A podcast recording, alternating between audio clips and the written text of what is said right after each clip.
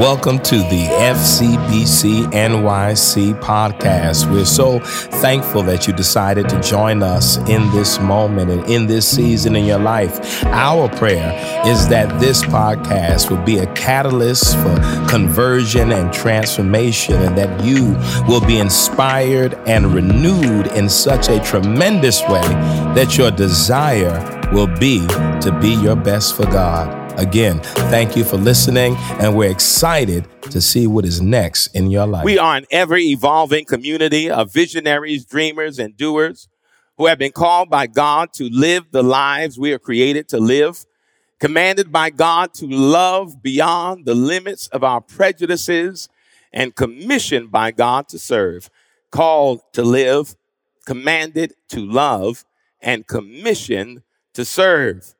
And if you cannot remember all that, here's our phrase We live, we love, and we serve. Amen. Our battle cry for 2021, not our purpose statement or our theme, our battle cry for 2021 is I am resilient. We learned that about ourselves from 2020. And we know that what plagued us in 2020 is still plaguing us even now. But it's good to be reminded as you enter this new year that you are resilient, that we are resilient together. And in the month of January thus far, we have had a series based on resilience. The first Sunday of the year, the sermon was resilient in the face of self confrontation. What happens when you are placed into a situation where you have to be honest with yourself, to yourself, about yourself. And then there was uh, resilient in the face of absurdity. There's so much absurdity that abounds in this world, things that defy our intellectual capacity at times to even understand. But even in the face of the absurd, we push on, we move forward, we remain resilient. And then on the third Sunday, we talked about resilient in the face of materialism. Tragically, in this cultural moment, materialism is a dangerous and destructive driving force. When we seek to make our worth and our value tantamount to perishable items, the things. And then on last Sunday, we talked about resilient in the face of life. There's so many of us who get so bombarded by the mysteries of life, the contradictions of life, the inconsistencies of life, that sometimes we try to create these neat systems to make life more manageable.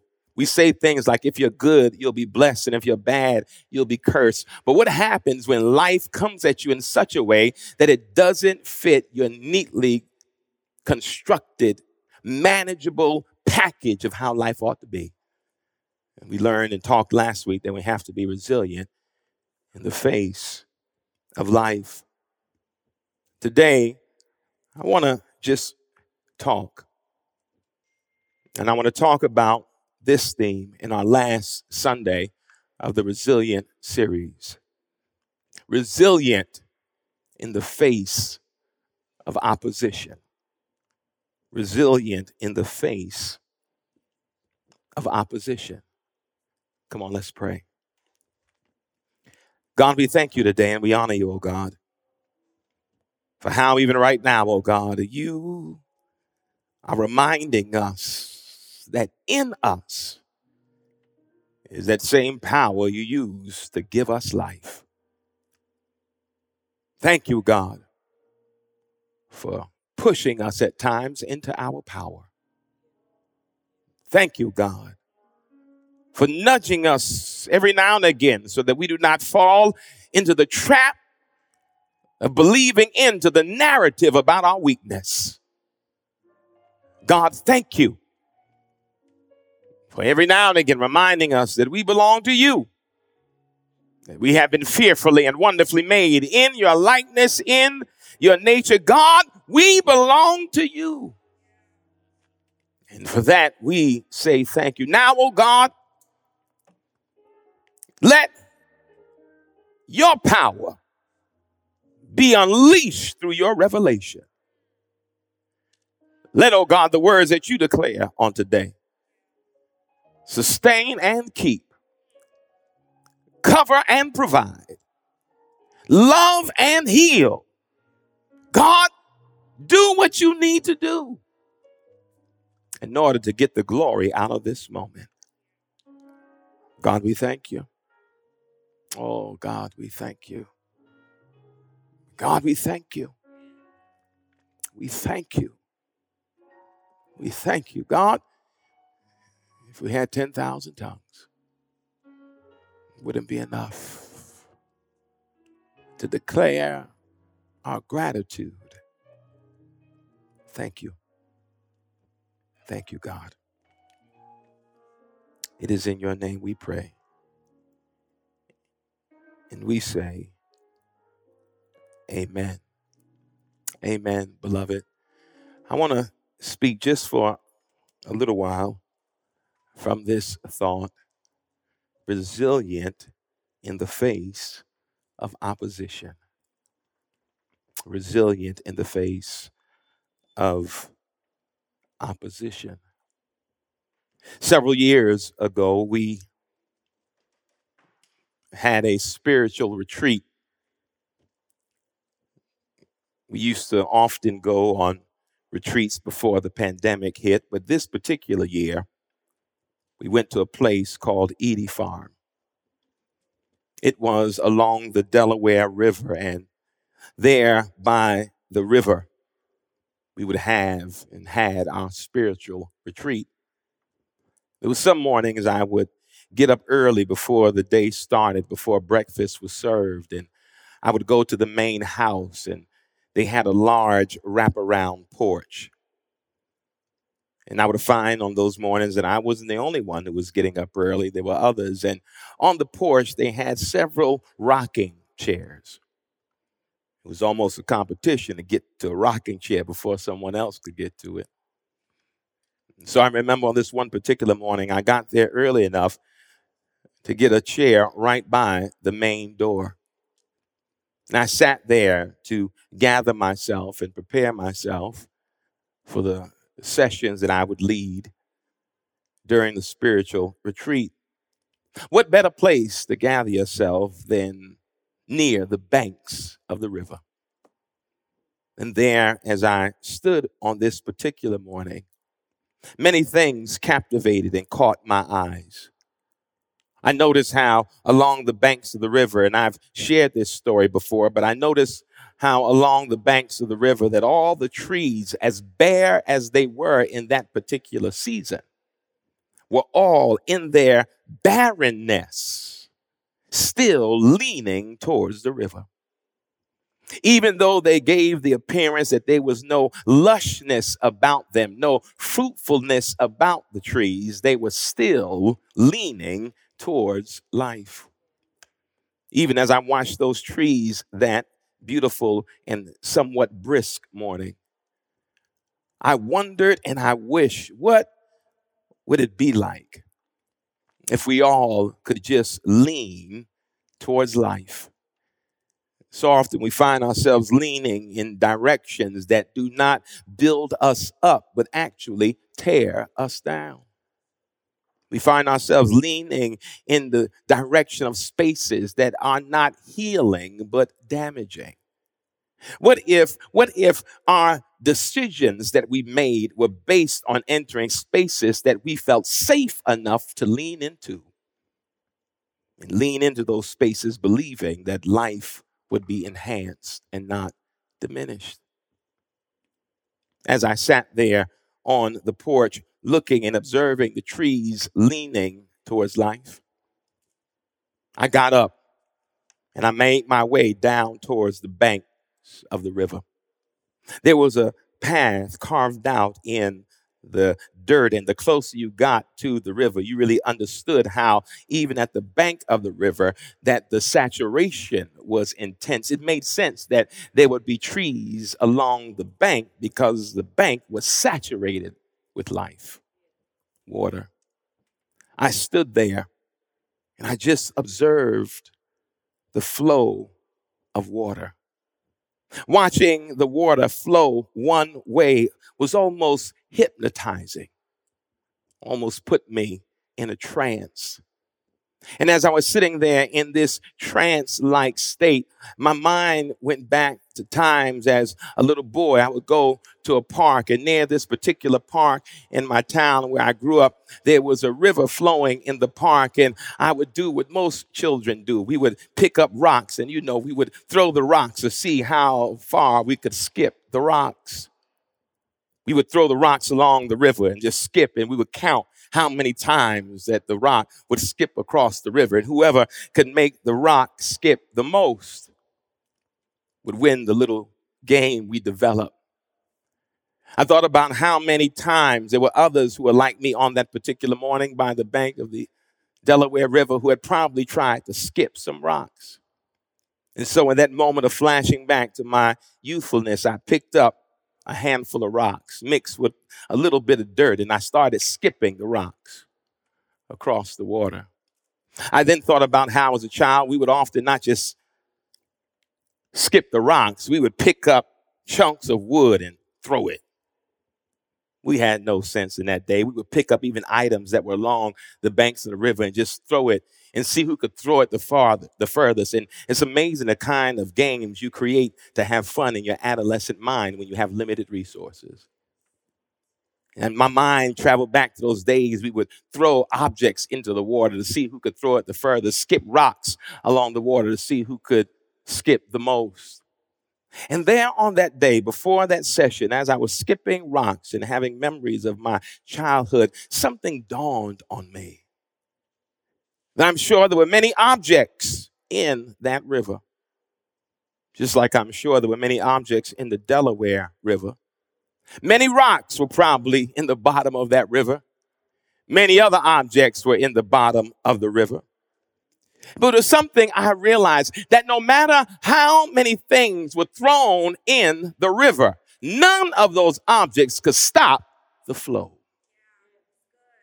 The water kept flowing. No matter what you put in front of it, the water kept flowing. And I remember this story about how this little rivulet of water that was off the banks of this one river, there was a story, and we heard of it, and we know of it, that in that rivulet of water, there were rocks in the rivulet. And no matter how many rocks were in the rivulet, the water never stopped flowing. In fact, in fact, eh, what I realized even in that story is that as the water kept on flowing, one philosopher said that if you put the rocks in the river or in the flow of water, the rocks would never stop the flow.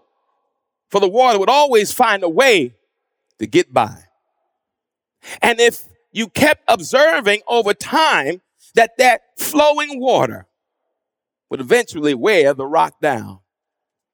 The river had no agenda. The river had no objective. It just kept flowing.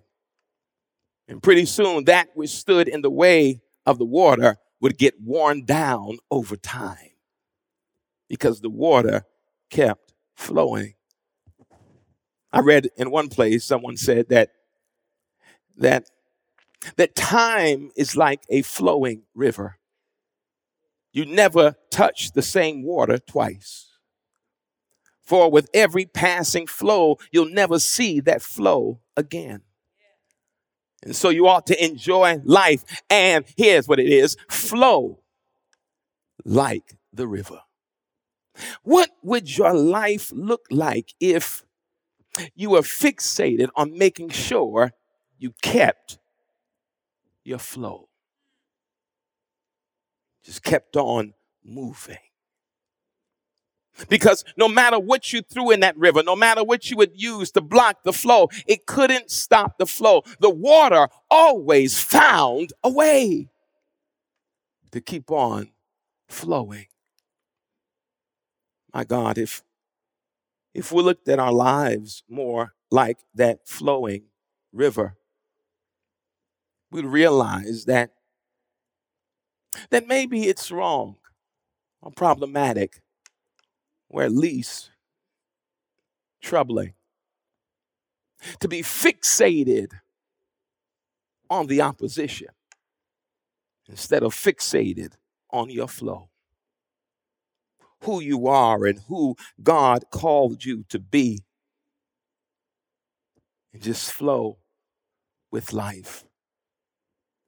There's this teaching in Taoism that talks about, it's called Wu Wei, when you learn that the way of life is to flow through life with the least amount of resistance. You just keep on flowing through life, that you'll be surprised how many spaces you can enter when you don't think about resistance, how many places you can go when you don't think about opposition. You just continue to flow.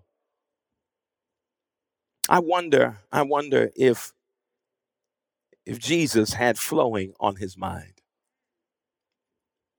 I wonder if when Jesus was honoring the call that God had placed on his life, if he was so convinced by the nature of the call that he didn't allow anything to stop his flow. I learned a long time ago that there will always be opposition. There will always be things, people, situations that are intended to slow you down, to hinder you, but you just keep it moving. What if that became your motto through life? That no matter what you face, keep it moving. No matter what came your way, keep it moving. No matter how many people showed up to try to resist or play rocks in your water path, you keep on flowing. Maybe Jesus just knew that maybe the key to honoring God with who you are and the key to living this life is to actually keep it moving, keep it flowing. The gospel is filled with moments where Jesus knew how to keep it moving. In Mark's gospel, actually, in the sixth chapter of Mark, it says that Jesus went back to his hometown of Nazareth. And when he got there, the people ridiculed him and chastised him. And it was there that Jesus declared that prophets have no honor in their own hometown. And Jesus did not sit there arguing with people who did not receive him. He didn't sit there debating with people who did not believe in him. He kept it moving. He stayed in the flow. There was another incident in the seventh chapter of Mark where the Pharisees and some scribes came along and they observed him and his disciples and they had issues. They said, Why don't you honor the traditions of your elders? And Jesus said, What do you mean? They, they said, You and your disciples eat with defiled hands. You, you don't wash your hands before you eat. That's the tradition of the elders. Why don't you honor our traditions, our rituals? And when they asked Jesus why he didn't honor their traditions and rituals, he did not get into a debate about traditions or a debate, a debate about rituals. He leaned into the prophet Isaiah who said, you honor me with your lips, but your heart is far from me. He said even right there that you all don't necessarily honor God. In fact, you honor human tradition more than you honor God. And at that moment, Jesus, while he was still moving, he looked at the crowd and said, listen, hear this. What goes in your body doesn't defile you. It's what comes out of your body that defiles you. And then he goes on and you read the translation. He says, what goes in your body that is troubling, problematic, will eventually end up in the sewer anyway. He said, it's not what goes in that's the problem, and it's not what you eat that's the problem. He said it because it is from the heart that evil intentions are birthed. So it's about where your heart is at. When they tried to oppose him for not honoring the traditions, he kept on flowing. Then in Mark's gospel again, around that eighth chapter, there were some who came to him. Now you have to understand the context. Jesus had given hearing to a deaf man, sight to the blind. He had fed 4,000 on one moment, 5,000 another moment. He had healed continuously. And watch this. Some Pharisees, again, religious leaders who are never content with what you do, even if what you do is beyond anything they've ever seen, they'll always look for more. Pause. There will always be people, no matter how much good you try to do, will never be content with the good you do. They will always look to see the next thing you try to do because they don't know how honor the thing you are doing because they're not understanding the way you flow. They came to him and said, Watch this. After all that Jesus had done, according to Mark's gospel, they said, Give us a sign from heaven. And Jesus said to them, Why do you ask for a sign from heaven?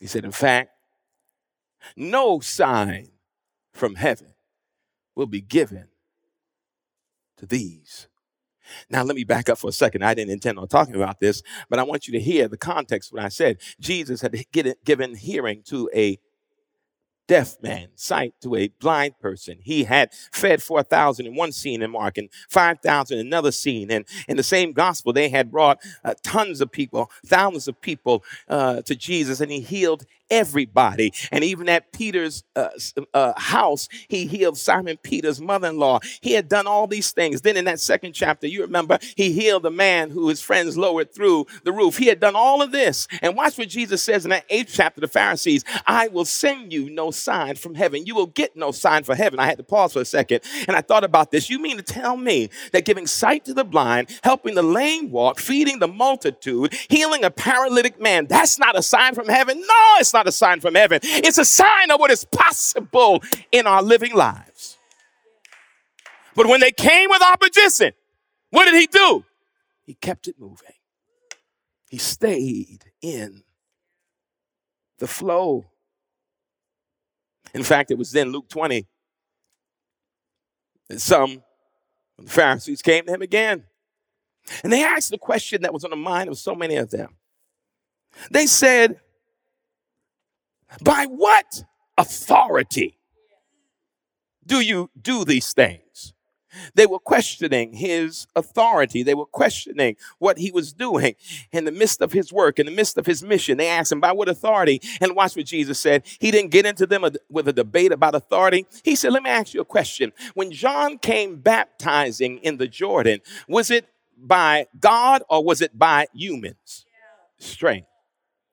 The Pharisees were in a quandary in that moment because they knew what John had done. In fact, some of them had come to be baptized by John. And when he asked the question, was it of God or was it by human standards? And the Pharisees knew if we say it was of God, the next question would be, why didn't we believe in John if it was from God? And if we say it was of humans with all these people around who knew that God, John was from God, they might stone us to death. And here's what the Pharisees said, we don't know. And Jesus said to them, well, since you don't know, I won't tell you where my authority comes from. He kept it moving. Then in John's gospel, you find this beautiful scene in the seventh chapter of John's gospel when the religious leaders were tired of Jesus. They were weary of Jesus. They had it up to their necks with Jesus. They were tired because he was undermining their power and undermining their authority and really exposing their lack of, lack of conviction to the move of the Spirit of God. And so what did they do? They sent police, temple guards to arrest Jesus. John, the seventh chapter. And here they were, the guards on assignment to arrest Jesus. But when they got there to arrest Jesus, I know Jesus saw the guards, but he kept on flowing. Scripture says that when he kept on flowing, kept on preaching, kept on teaching, that the guards who were sent to arrest him were mesmerized by his words and so mesmerized that they didn't come back to the religious leaders with Jesus. They came back empty handed. And the religious leaders said, Where is Jesus? We sent you there to arrest him. And the Jesus who was flowing, the Jesus who kept it moving, these men said, We never heard anybody speak like this. The very next scene, they bring a woman caught in adultery, trying again to stop the flow of Jesus. He said the scriptures say that a woman like this ought to be stoned to death. Jesus, what do you say? They were trying to get him to say something contradictory to the law. But here's the thing when you're in your flow, you don't allow those who oppose you to set the context of your discussions when you are honoring who you are and moving in the space that you've been called to do, you don't let other people set your parameters. And so they came there looking for an answer about the law and adultery. And what does Jesus do? He starts kneeling down, he starts writing in the sand. Strange behavior. You know what I realize? There's some people who always think you're strange when you don't fall for their, their tricks to get you distracted by what they're doing.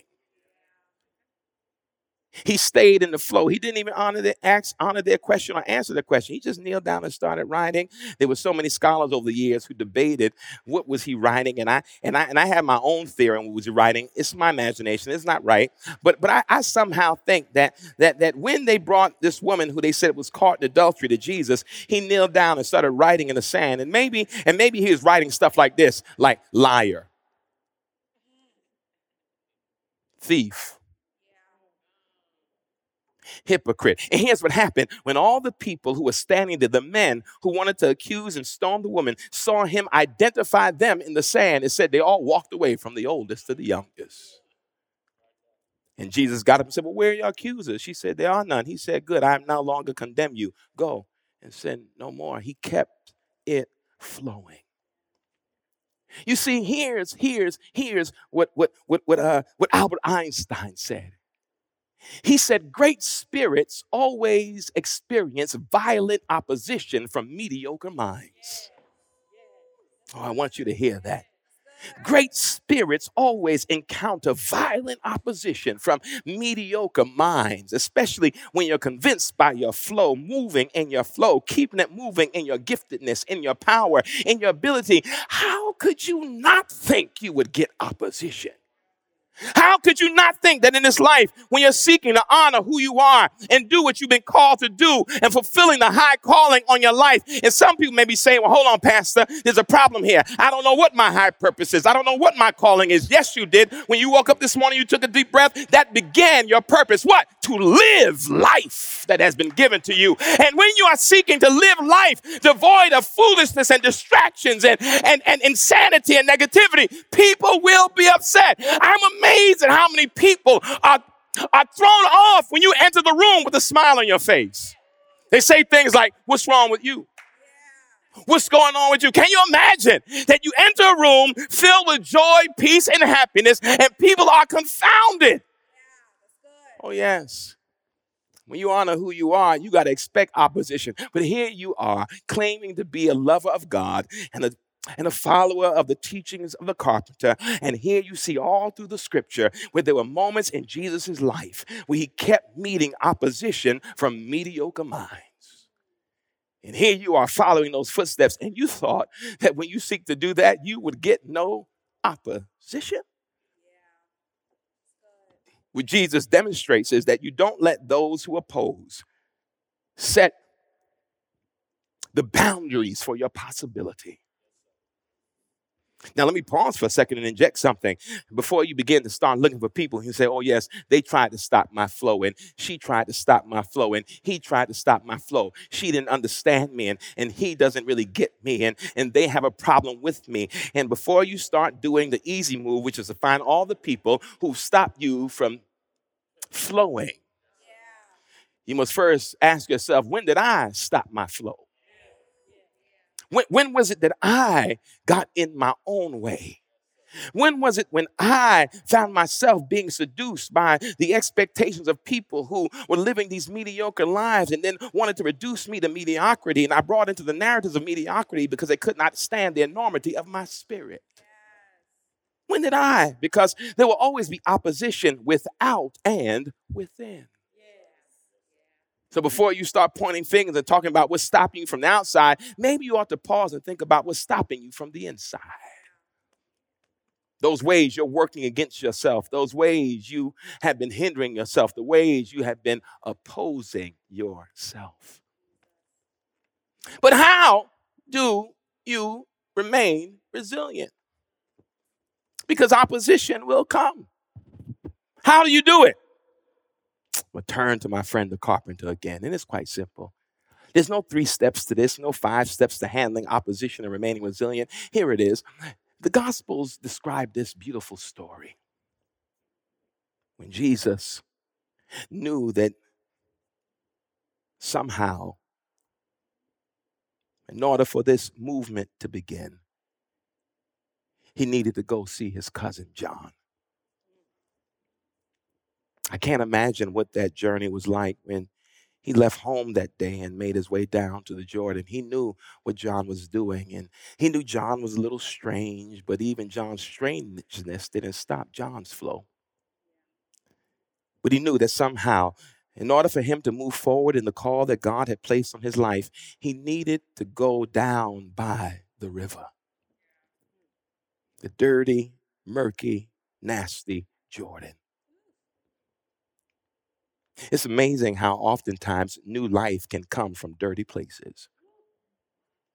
Oftentimes, that murkiness, that nastiness of spaces that seem uninhabitable can become the birthplace for a great breakthrough. Jesus made his way down there to see his strange cousin John, who was just a few months older than him. And when he got down there, he had decided to surrender himself, submit himself to the same baptism. It was as if he knew that this baptism was necessary. I don't know how he knew, but he knew the baptism was somehow necessary. And when he came down to John, he faced opposition from his cousin. He said, No, no, no, no, no, no. The truth is, it is I, Jesus, who should be baptized by you. Jesus wouldn't even let his cousin stop his flow. He said, No. He said, No. No, you baptize me. And when John baptized his cousin, dipped him down in that dirty, nasty, murky Jordan, he pulled him up. Depending on which gospel you read, the same thing happens from two perspectives. But I like this one. When he pulled Jesus up. Jesus then heard a voice and said it was as if the heavens opened and that dove descended we somehow often think about that dove symbolizing the spirit, and it may be true. And just allow me to just add a footnote here. It may be true. It, it, it may be a sign of the spirit descending, but I also like to think of that bird that day descending upon, or the image of a bird descending, was similar to something else. Maybe, maybe it was for us, the reader of the narrative, to be drawn back to another time when God was trying to begin something new. Where after the flood, and the waters had resided. It was the descending of the bird that was a sign that it was a new day, that God was now about to begin something new. Maybe that day in the Jordan, in the water, amid the mud and the murkiness, maybe God was signaling something new. And when that spirit like a dove descended, then a voice spoke, This, oh no, no, no, no, because this would have meant it was for everybody else. Here's what it said You are my son, in whom I am well pleased. It was the voice of God that Jesus heard, waterlogged, but right. And he heard the voice, You are my son. And you don't even need to do anything past this moment. My love covers you. My love keeps you. I am pleased with you. If you never do anything else, you are my son in whom I am well pleased. How can you not flow when you know you have the pleasure of God? Maybe that was the secret of how you become resilient in the face of opposition to be convinced about who you are. Because when you are convinced that you are daughter of God, a son of God, and that God's favor already rests upon you without your performance, maybe in that way you can keep it moving. You can stay in your flow no matter what people say. Can you imagine this? What can anybody ever say against you when you heard God's voice for you? Oh, I hope you can get that today. What can anything work against you when you know God has been for you? One. Maybe the other thing is Aaron, after he hears God's voice and said he's driven in to the wilderness to be tempted by the adversary.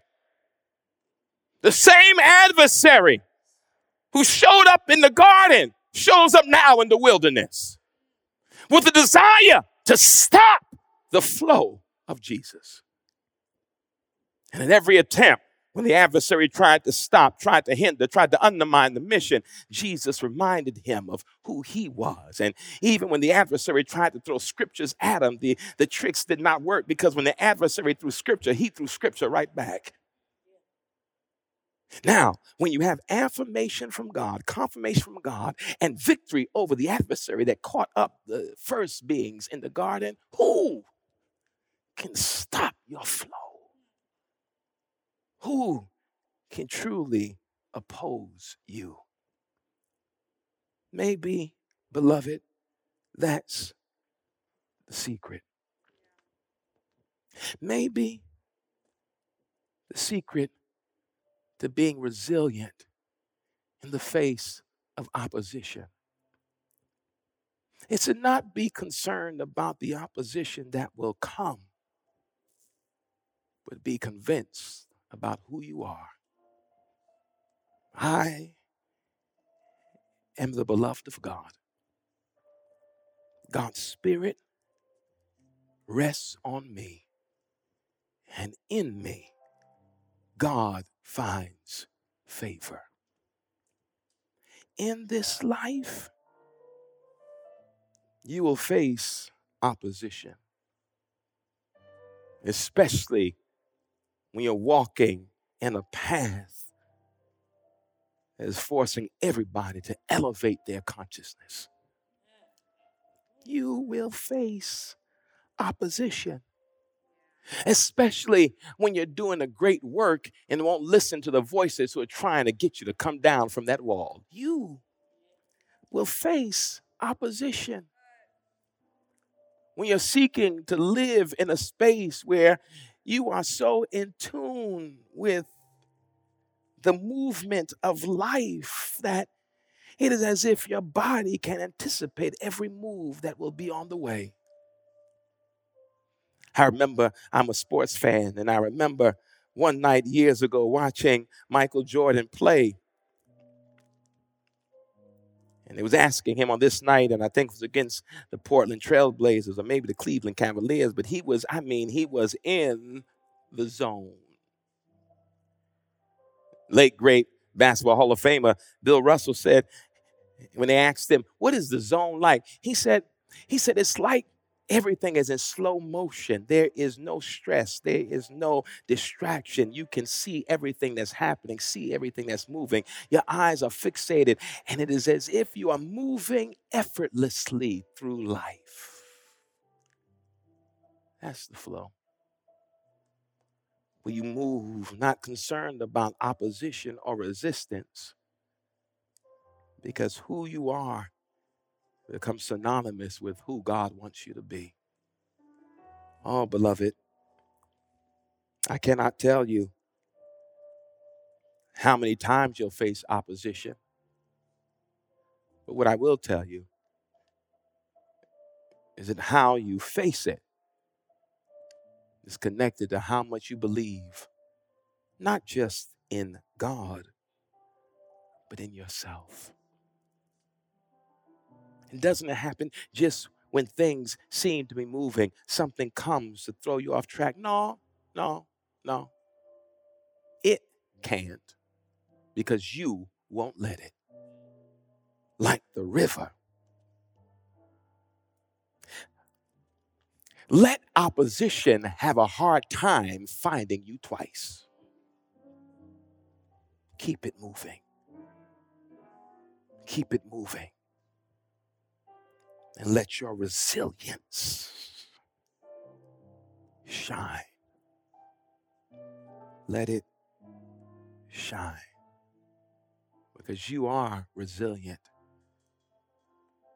And when Jesus faced all that opposition from the Pharisees and scribes, he had to remember one, I know who I am, and two, I face tougher than you.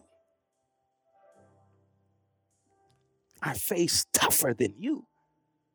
If you're here right now, if you're alive right now, you must know that whatever you're dealing with right now, you face tougher than this. And if you face tougher than this, don't let the mediocre mind slow you down.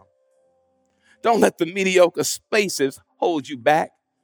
Don't let opposition hinder your progress. You are resilient. Come on, beloved. Let's talk to God. God, we thank you today and we honor you, oh God, for how you reminded us this morning that every now and again we can't be sidetracked by distractions and situations and even people who try to slow down our progress, that we ought to just keep it moving, keep on flowing. convinced and convicted about who we are, undeterred, unhindered. Keep it flowing. God, thank you for reminding us that we are like rivers and keep flowing. We are like spiritual currents that just keep moving. God, thank you for this gentle reminder today. Thank you, God, for making us this way. Flaws and all, but still flowing. Fragile, but still flowing. Mistakes, but still flowing. Not perfect, but still flowing. Because we know we belong to you and we face tougher than this. Thank you, Lord. We honor you, God. We bless your name, God. And it's in your name we pray. And we say, Amen. Thank you for listening to the FCBC NYC podcast. We hope that what you heard was informative and inspiring and in some way created a space for you to have a creative encounter with God. You can follow us on social media and on the internet at fcbcnyc.org. Please follow and also contribute if you've been blessed by what you heard, support us financially that we may continue to offer these podcasts. Thank you again, and we look forward to you tuning back in in the future.